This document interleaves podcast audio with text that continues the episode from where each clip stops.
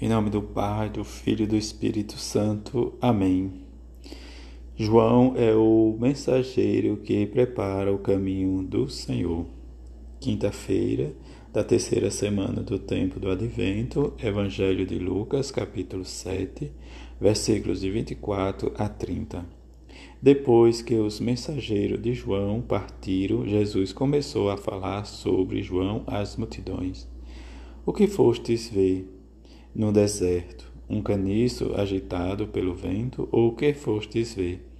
Um homem vestido com roupas finas? Ora, o que se veste com roupas finas, preciosas e vive no luxo estão nos palácios dos reis. Então, o que fostes ver? Um profeta?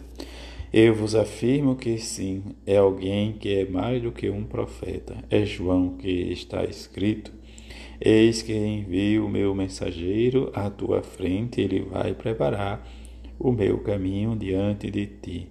Eu vos digo: entre os nascidos de mulher, ninguém é maior do que João. No entanto, o menor no reino de Deus é maior do que ele. Todo o povo viu e até mesmo os cobradores de impostos reconheceram a justiça de Deus e receberam o batismo de João. Mas os fariseus, mestres da lei, rejeitando o batismo de João, tornaram-se inútil para si mesmo o projeto de Deus. Palavra da salvação, glória a vós, Senhor.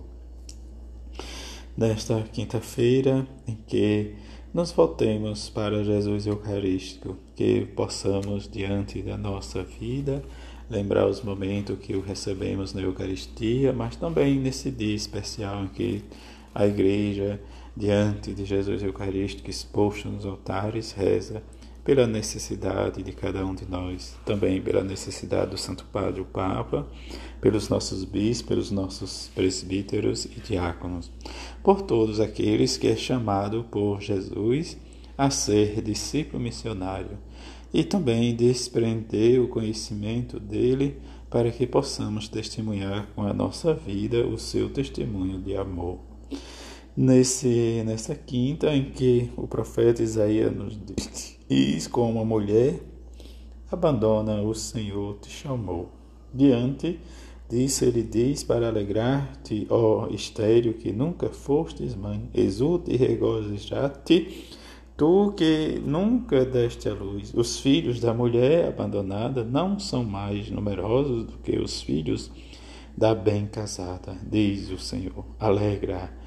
E diante desta exortação que o profeta nos diz, ele diz para não nos perturbar, não nos envergonhar, mas em que possamos esquecer as mágoas acontecidas, mas que diante disso é, entra, diz melhor dizendo, esquecerás a vergonha sofrida na juventude e não te recordará mais da humilhação da viuvez. Em que, diante destas palavras do profeta, nós possamos sentirmos acolhidos pelo Senhor Jesus. E diante dessa acolhida, já nesses dias próximos que nos aproxima mais do Natal, que nós possamos entender o que Jesus realmente nos diz no seu Evangelho. Diante disso, para termos em nós realmente a compaixão, a misericórdia, e diante da misericórdia e compaixão, nós possamos viver a nossa experiência de discípulos que busca e testemunha este amor de Deus. Como o próprio Jesus faz a pergunta para os seus contemporâneos: que foste ver no deserto? E diante da pergunta, ele mesmo responde e diz: Foste ver alguém né, diz importante que apontou o caminho do reino dos céus, mas que, como ele diz, os fariseus e outros o rejeitaram, porque rejeitando o batismo de João, tornaram-se inútil a si mesmo o projeto de Deus. E o projeto de Deus é que nós possamos testemunhar, diz o seu reino de amor, apresentado pelo seu Filho Jesus. Diante mesmo das nossas dificuldades, das nossas limitações, mas precisamos buscar sempre em nós esse desejo de sermos colaboradores e, diante da nossa colaboração, crescer e viver a nossa fé nesse Deus que nos ama e que é bem, mas diante mesmo não podemos realmente viver